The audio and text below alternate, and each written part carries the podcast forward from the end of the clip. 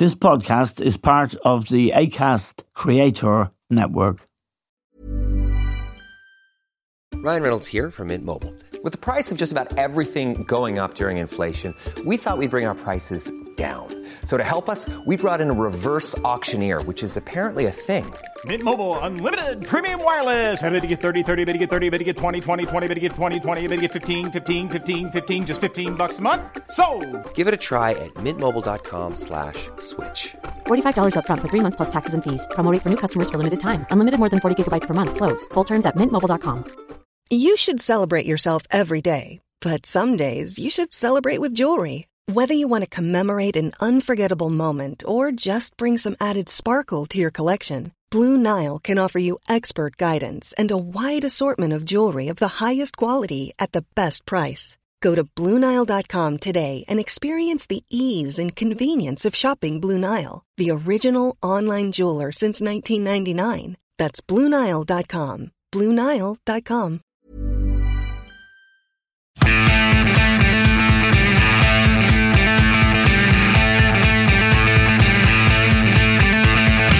Hello and welcome to The Stand with Eamon Dunphy.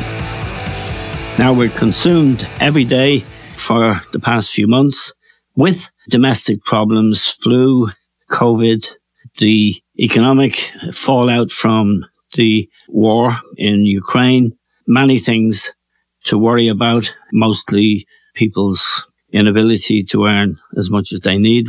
Nurses in particular, crisis in the health service here and in Britain and eh, across Europe, a general feeling that people are afraid, either economically or medically. And in all of that, a much larger danger looms, and it is as a result of Putin's invasion of Ukraine on the 24th of February 2022. It was expected to be short and sharp. It's still i- existing and indeed escalating. And where do we go from here? And where does the world go from here? Because this is a geopolitical problem. It's a, it's a moment, a defining moment for the future, I think, of the world we're inhabiting. And it's a pleasure to welcome to the program now John Kampfner. John is one of the most distinguished British journalists and authors.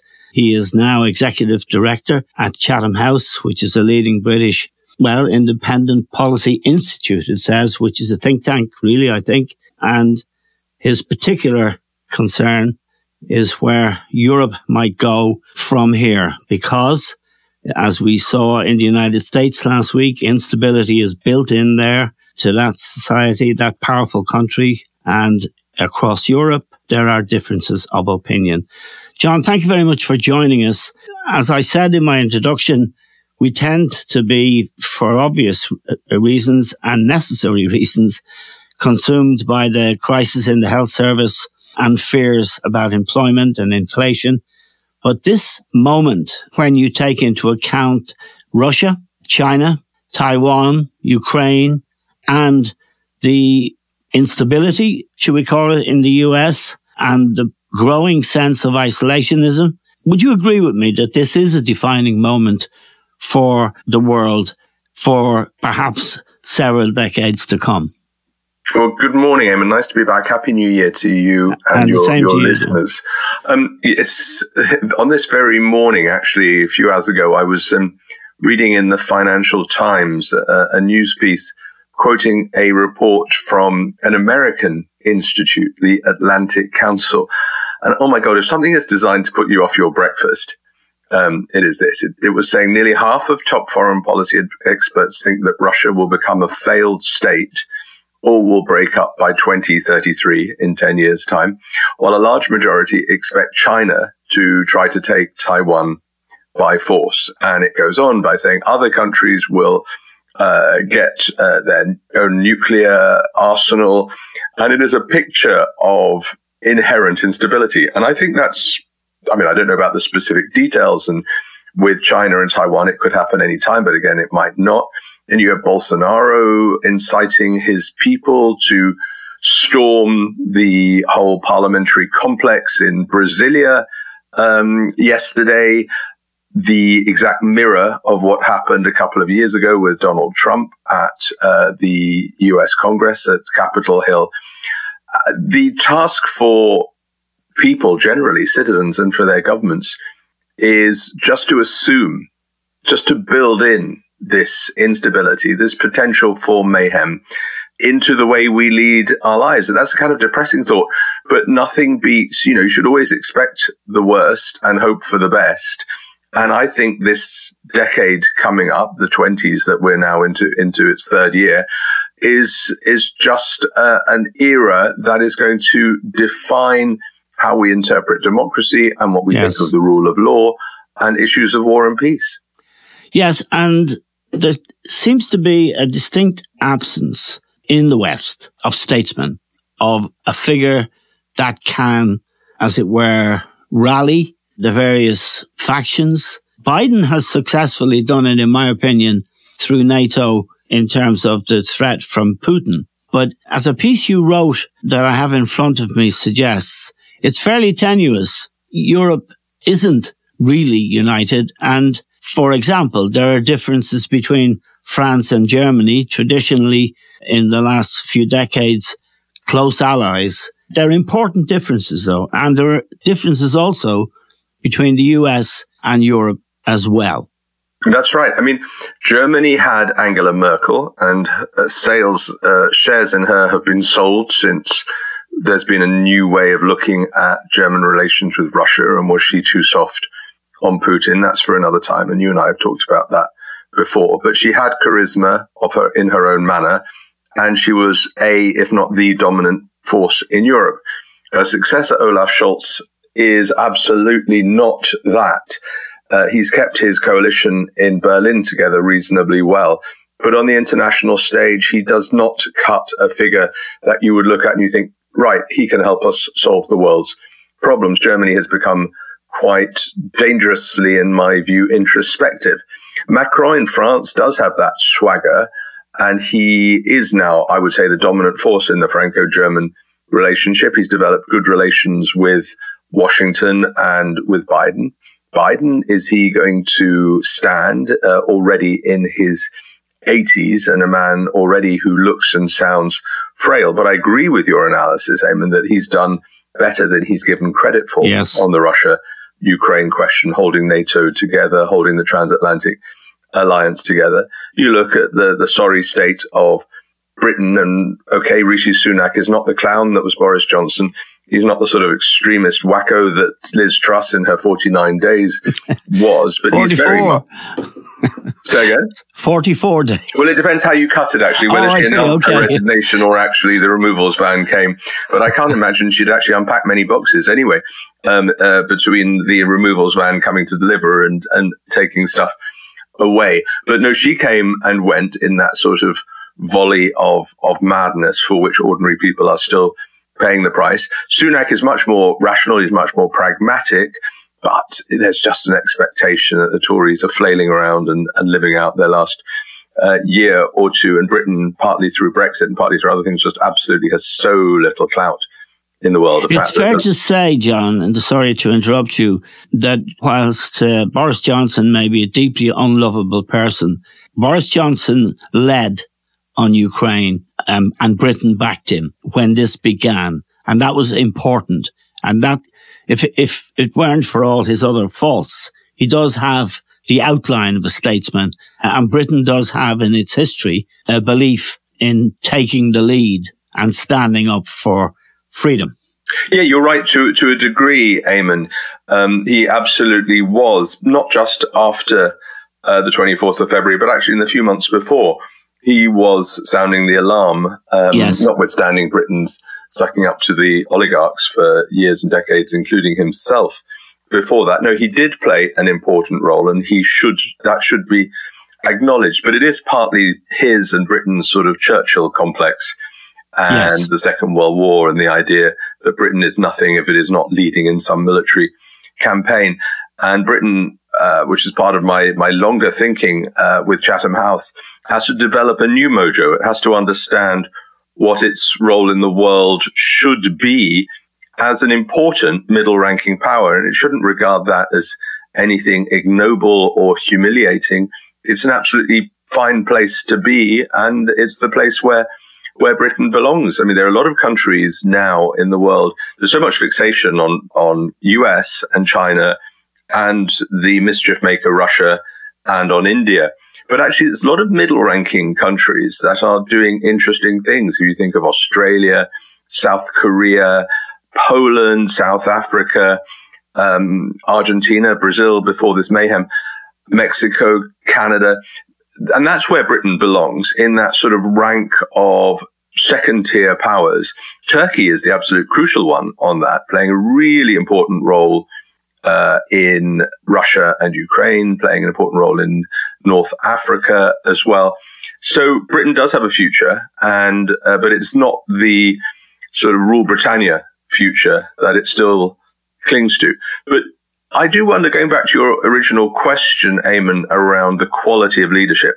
Well, one is obviously the, the human one, and when people get older, and I'm certainly getting older, well, we all are, and there's that whole sort of question of uh, things were better in my day. I'm not sure there ever was a golden age of, you know, amazing leaders. But then I also think there's this question of the damage that has been done through technology and social media around there used to be and some people may say well it's a good thing there used to be a national story a yes. narrative in every country in the world people would families would sit or huddle around a TV set or if they didn't have one a radio and there would be the news and there would be the leader and they would explain what's going on in the world. Now people believe their truth. They believe what they want to believe. So just as Trump's people believe, um, I think without even doubting themselves, that the presidential election was stolen from them. And the same applies to Bolsonaro supporters who believe that a man they regard as a criminal, Lula, has yes. stolen that uh, that rightful seat from him. And as long as you have parallel truths or several parallel truths, I think it's going to be incredibly difficult for any democratic leader to really strike out and be a dominant force. I think it's actually quite easy for demagogues like Trump, yes. like Bolsonaro, like Orban in Hungary, and not to mention Putin and Xi Jinping. But actually, in democracies, that's now going to be incredibly difficult. Now, your piece about Europe, and just to go back to the leadership thing, it, it seems to me that if Roosevelt hadn't been there in 1939, if Churchill had not been there at the same time, you wonder what would have happened. But to go back to, to Europe now, it doesn't have a leader. It doesn't have an Angela Merkel. Now, last week, I think she conceded also that she'd been wrong about China, but she, she did have the aura, if you like, and the power that Germany has. Uh, and she used it. Uh, as it happens, history probably won't be very kind to her, will it, John? I think it will settle in a, in a medium place about her. She was, I mean, I've always, I'm always been quite positive about her, but in my uh, book, Why the Germans Do It Better, I um, was singularly critical of German foreign policy and of her. John, and this was 2020. This was before the invasion, some distance. Um, there was a lot of good in German foreign policy, but there was also a refusal to understand that demo- democracy requires hard power to project it and to defend it. And that goes back to the whole German yes. Second World War issues, um, uh, also just a sense of complacency that Russia provides its energy, America de- supplies its defense, and China provides its markets. And that's all very well when things are going well. But it also felt quite naive. But that said, um, she was still a dominant force on the world stage and a force for good on the world stage. And a lot of the good, not least Germany becoming a multicultural state, a much more tolerant country, much more open country. A lot of that is down to her as well. It's that time of the year Your vacation is coming up. You can already hear the beach waves, feel the warm breeze, relax, and think about work. You really, really want it all to work out while you're away. Monday.com gives you and the team that peace of mind. When all work is on one platform and everyone's in sync, things just flow wherever you are. Tap the banner to go to Monday.com. There's never been a faster or easier way to start your weight loss journey than with PlushCare. PlushCare accepts most insurance plans and gives you online access to board-certified physicians who can prescribe FDA-approved weight loss medications like Wegovy and Zepbound for those who qualify. Take charge of your health and speak with a board-certified physician about a weight loss plan that's right for you. Get started today at plushcare.com slash weight loss. That's plushcare.com slash weight loss. plushcare.com slash weight loss. Wow. Nice. Yeah. What you're hearing are the sounds of people everywhere putting on Bombas socks, underwear, and t-shirts made from absurdly soft materials that feel like plush clouds. Yeah, that plush. And the best part? For every item you purchase, Bombas donates another to someone facing homelessness. Bombas. Big comfort for everyone. Go to bombas.com slash ACAST and use code ACAST for 20% off your first purchase. That's bombas.com slash ACAST. Code ACAST. Quality sleep is essential. That's why the Sleep Number Smart Bed is designed for your ever-evolving sleep needs. Need a bed that's firmer or softer on either side? Helps you sleep at a comfortable temperature? Sleep Number Smart Beds let you individualize your comfort so you sleep better together. JD Power ranks Sleep Number number 1 in customer satisfaction with mattresses purchased in-store. And now, save 50% on the Sleep Number limited edition Smart Bed for a limited time. For JD Power 2023 award information, visit jdpower.com/awards. Only at a Sleep Number store or sleepnumber.com. Now, in 1952, in the piece you, you've written for the New European, which a very interesting um, piece and a very interesting um, magazine, you, you quote the first NATO General Secretary, Lord Ismay, as saying famously that NATO's strategy was to keep the Russians out, to keep the Americans in, and to keep the Germans down. Yeah. it, it is rather funny if you're of a certain age. But surely today, okay, we want to keep the Russians out. It looks highly unlikely to my eye when I'm in a, a depressed mood that we can keep the Americans in. And we most certainly don't want to keep the Germans down. Would you agree with that?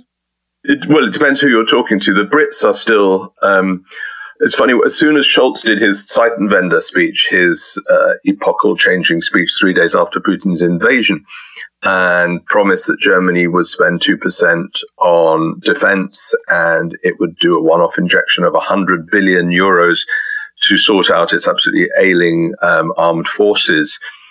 the, one of the responses in amongst the praise for him and for his bravery was, oh, where does that leave Britain as the dominant military force?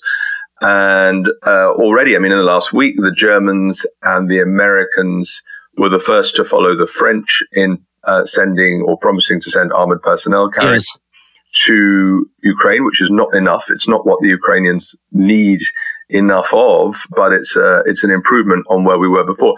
So Germany is is moving, and in a way, we want Germany to be an active, uh, or certainly I do, and, and others do. They want Germany to be a big player now, finally in European security, but they almost don't want it to become too big um, I think would be a British response and possibly also a French response as well. But uh, I'm not sure actually now the point about just saying it's, it's not going to happen anymore that the, that the Americans are going to disengage.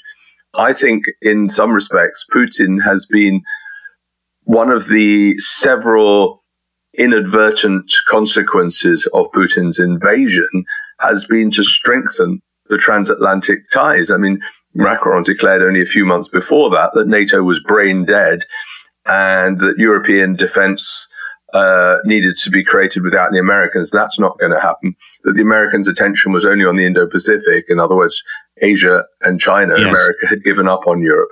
I don't think that's happening now in the way it was. I think Europe has returned, if not center stage, then equal stage with what's going on with China and uh, around there. What will happen, John, if uh, this new House of Representatives, the Congress, with this weak leader, Kevin McCarthy, and the people who control that House now are basically election deniers, uh, they're Trump followers, they are extreme, beyond extreme. They will be able to uh, control to some extent the supply of arms and money, money in particular, to Ukraine. Now, you point out in the piece that you wrote for the New European that Zelensky went there and put as much pressure as he could on the Biden administration. He didn't get anything like everything he wanted. He got, but he got stuff. Now, if America, through a malfunctioning Congress, cannot supply the arms and the money, first of all, to help Ukraine in its present uh, conflict with Russia, but also to rebuild Ukraine and make it part of the Western family, as it were. Where do we go from there if America takes that turn? Yeah, I mean, there's different ways of looking at that. I mean, when you go back to the midterm elections in at the start of November, the assumption then was going to be a landslide yes. for the Republicans, and by that you you meant we meant Trumpian Republicans. Now that did not happen. Yes, um, they scraped through in the House of Representatives, and they failed to take the Senate. Now, a couple of weeks before those elections, if you had said to any American liberal or Democrat that this would be the result, they would would have um, bitten your arm off. They would have been absolutely relieved yes. at such an outcome.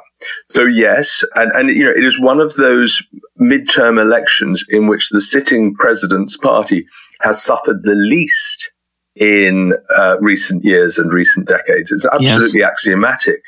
And it's a, it's a failing of the American system that basically the president has two years. Um, and pretty much every president has had two years before Congress is uh, hamstrung by the other party gaining uh, a significant foothold in it. So the Republicans, yeah, are far stronger than they were, but they're much, much less strong than they wanted to be. And also, yeah, I mean, it depends how right wing you think right wing is, but Trump himself did not do well. His candidates did worse than the yes. average Republican candidates. The, a lot of Trump's backers, like Rupert Murdoch and others, are bailing from him. Lots of people on the Republican side are talking about Ron DeSantis and others as potential presidential candidates. So it's it's a more nuanced, it's a more complicated picture than that. Yeah, there are a significant group of headbangers, and they were the ones who stopped 15 rounds worth of voting uh, to make sure that McCarthy didn't become speaker, and then eventually. but he, he gave prevailed. them everything, John, including he gave them everything. Uh, there were only a handful yeah, of, of them, and he's given them everything, including the power to get rid of him. Yeah, one person, only one person required to put him under pressure. Yeah. So he uh, clearly it it won't function very well, and extremists are in effective control because they're not really interested in governing. What they want to do is disrupt the prevailing, well, the prevailing rules of engagement. Let me ask you again. So I mean, on that, Eamon, for yes. in governance terms, America is heading for another bad period, but yes. there haven't been many periods when it's had great uh, when it's had great governance um, in recent years. But in political terms, it will not have gone unnoticed by floating voters that the Republican Party is an absolute shower yes. at the moment. I mean, not yes. to be able to come up with the most important parliamentary position and for the whole thing to descend into days of chaos is not a good look right. for the Republicans. A party split, people almost exchanging punches, that kind of thing. So for the Democrats, again, um, if you're just being cynical, it's it's it's not a bad outcome. Let me ask you again the question you, you posed at the top of your piece. Where does Europe go from here? The possibility that America may turn to isolationism, that the MAGA Republicans make America great again, uh, which of course involves not doling out money to save Ukraine or anywhere else for that matter. Does Europe face some hard choices in terms of uh, whether it has an army, whether it has the deterrence to deter Russia, whether it can afford to whip Orban and the new Czech leader who's expected, who is a Russian, uh, who's expected to win the Czech. Uh, no, he's not expected to win. Actually, I don't think Babis will win. Um, in fact, I've right. written a piece about him for, for next week's New European. It's it's up in the air on that. It's okay. really really important though. The Czech elections coming up. The first round's coming up in a few days' time. Yes, and the the point I, I want to make, or t- I'm trying to make, is that it feels I don't know where Europe is in the power play. If there's a, if this is a moment where we're seeing a war between democracies, law-abiding uh, countries and authoritarians, and not just uh, Russia and China, but Iran, the Saudis, and people like that. Are we at a point where Europe needs to look at the world and see what its place is to protect Europe? Uh, it, it's such an important question that you raise, Eamon, and uh, there's no simple answer to it. In fact, the British Foreign Secretary James Cleverly gave quite an interesting speech just before Christmas talking about all of this and pointing out, and in this respect, I think he's right, saying that we have to be smarter about this zero sum goodies versus baddies, democracies versus dictatorship, because yes. the world in some ways has moved on. And I've been for some time now obsessed by this idea of pivot states, you know, countries that are not particularly, to coin a phrase, our cup of tea, but at the same time are broadly aligned with what we in the West and uh, are trying to do. Now, you could say that's cynical and you can only go for countries who are sort of squeaky clean in all respects but then your um, source of alliances gets ever more diminishing. And in the global south in particular, China is wooing countries, but its, you know, its attractions are limited. So I think the West has got to rethink um, the way it does things. But when it comes to Russia and Ukraine, you can look at this as half empty or half full. And some days I look at it in one, and some ways I look at it in the other. The half empty is Europe is at breaking point, uh, public discontent over cost of living, gas prices, and that situation is only going to get worse next year. Uh, next winter, people focusing so much on this winter, actually wait till next November, December. I think it's going to get yes. even harder. And, you know, things going to crack and public support for helping Ukraine will wane and governments will therefore start to, to rein that back and all of that. Meantime, Putin plays a waiting game and it's an attritional war and he doesn't win, but he doesn't do as badly as somebody, some people thought. That's what one argument. The other more optimistic argument, which I sometimes feel, sometimes I don't feel, is that actually democracy was, when you look at Brexit, Trump, Marine Le Pen, everything else a few years ago, we thought it was dead. Yes. We thought it was absolutely over and the new era was China and a bit of Russia and and uh, and and along with global money and corruption and everything else. And actually, it's proving reasonably resilient. So I think the you know if you're looking at the next five or ten years, I think the um, most likely outcome is going to be somewhere in the middle. It's going to be messy. Um, Ukraine is going to be frustrated at uh, a lack of support, but the support is still one hell of a lot better than anybody. Everybody just assumed Putin would walk in within four or five days, he'd get to Kiev and he'd install uh, some puppet, and that would be the end. And it's been absolutely not like that. And that's a great testament, not just to Ukraine and Ukrainians, but actually to democracy. Okay, John, we're very grateful to you for joining us. I should say that the piece I'm referring to is in a, a publication called The New European. We're grateful to you for joining us. And that's John Kampfner. John, is uh, a very distinguished journalist and broadcaster. And his latest book, Why the Germans Do It Better, uh, notes from a grown up country. He's writing another book about Berlin. So uh, thank you very much, uh, John. Thanks, Good luck with your book. We're grateful to John, to all of you for listening. That's all we have time for now. We'll talk to you soon.